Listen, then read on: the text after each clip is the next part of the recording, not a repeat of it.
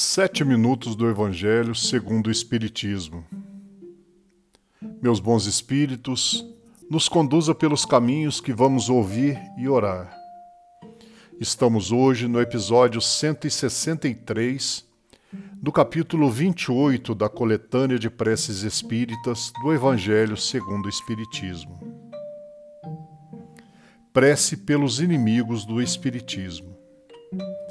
Bem-aventurados os que estão famintos de justiça, porque serão saciados. Bem-aventurados os que sofrem perseguição pela justiça, porque deles é o reino dos céus. Felizes sereis quando os homens vos carregarem de maldições e vos perseguirem, e disserem falsamente toda espécie de mal contra vós por causa de mim.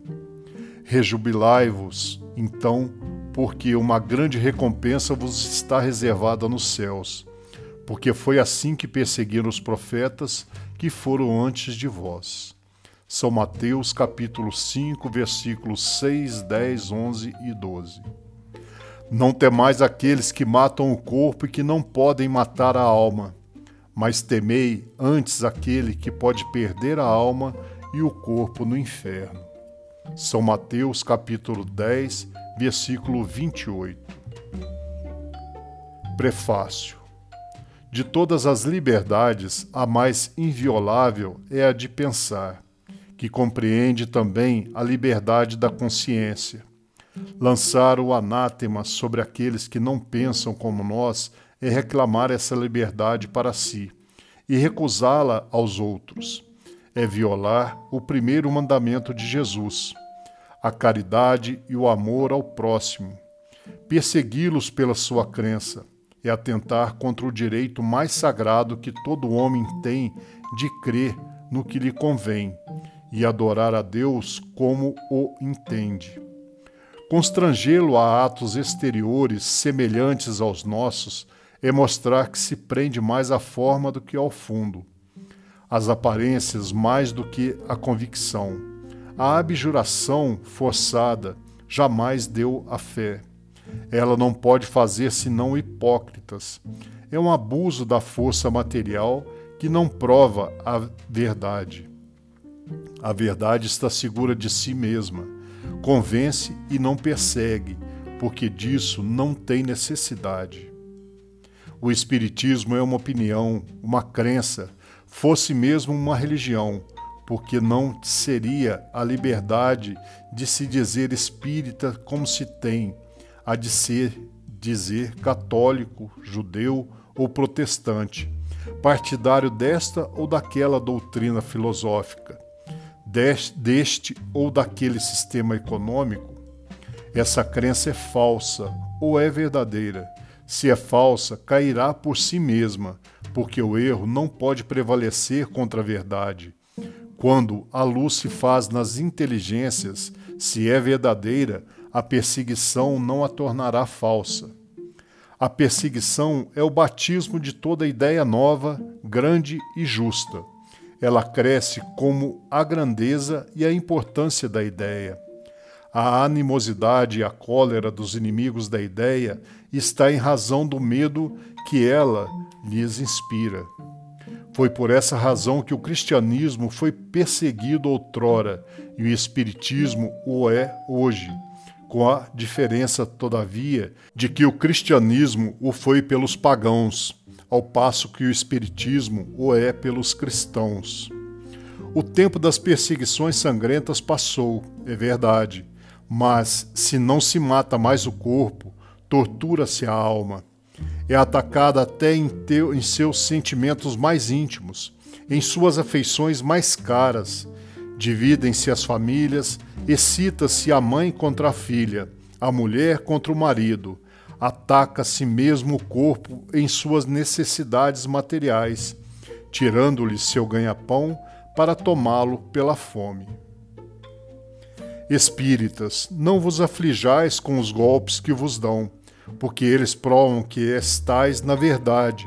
Não fora isso, vos deixariam tranquilos e não vos feririam. É uma prova para a vossa fé, porque será pela vossa coragem, pela vossa resignação, pela vossa perseverança, que Deus vos, vos reconhecerá entre seus fiéis servidores, dos quais hoje a enumeração para dar a cada um a parte que lhe toca, segundo as suas obras. A exemplo dos primeiros cristãos, sede, pois, orgulhosos em carregar a vossa cruz. Crede na palavra do Cristo, que disse: Bem-aventurados aqueles que sofrem perseguição pela justiça, porque é deles o reino dos céus. Não temais aqueles que matam o corpo, mas não podem matar a alma. Ele disse também: Amai os vossos inimigos, fazei o bem àqueles que vos fazem mal, e orai por aqueles que vos perseguem. Mostrai que sois seus verdadeiros discípulos e que a vossa doutrina é boa, em fazendo o que ela disse e o que ele mesmo fez. A perseguição não terá senão uma época. Esperai, pois, pacientemente o levantar da aurora, porque já a estrela da manhã se mostra no horizonte. Vamos à prece. Senhor, vós nos dissestes pela boca de Jesus, o vosso Messias. Bem-aventurados aqueles que sofrem perseguição pela justiça. Perdoai aos vossos inimigos, orai por aqueles que vos perseguem. E ele mesmo nos mostrou o caminho, orando por seus algozes. A seu exemplo, meu Deus, imploramos a vossa misericórdia para aqueles que desconhecem os vossos divinos preceitos, os únicos que podem assegurar a paz neste mundo e no outro. Como Cristo, nós vos dizemos: perdoai-lhes, meu Pai, porque eles não sabem o que fazem.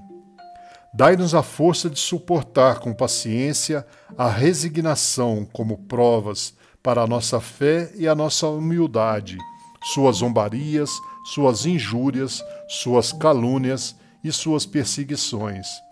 Desviai-nos de todo pensamento de represálias, porque a hora da vossa justiça soará para todos, e nós a esperamos, submetendo-nos à vossa santa vontade. Que assim seja. E eu desejo, em nome de toda a falange espiritual que agora reunidos a cada um de nós, direcionem nossa caminhada diária.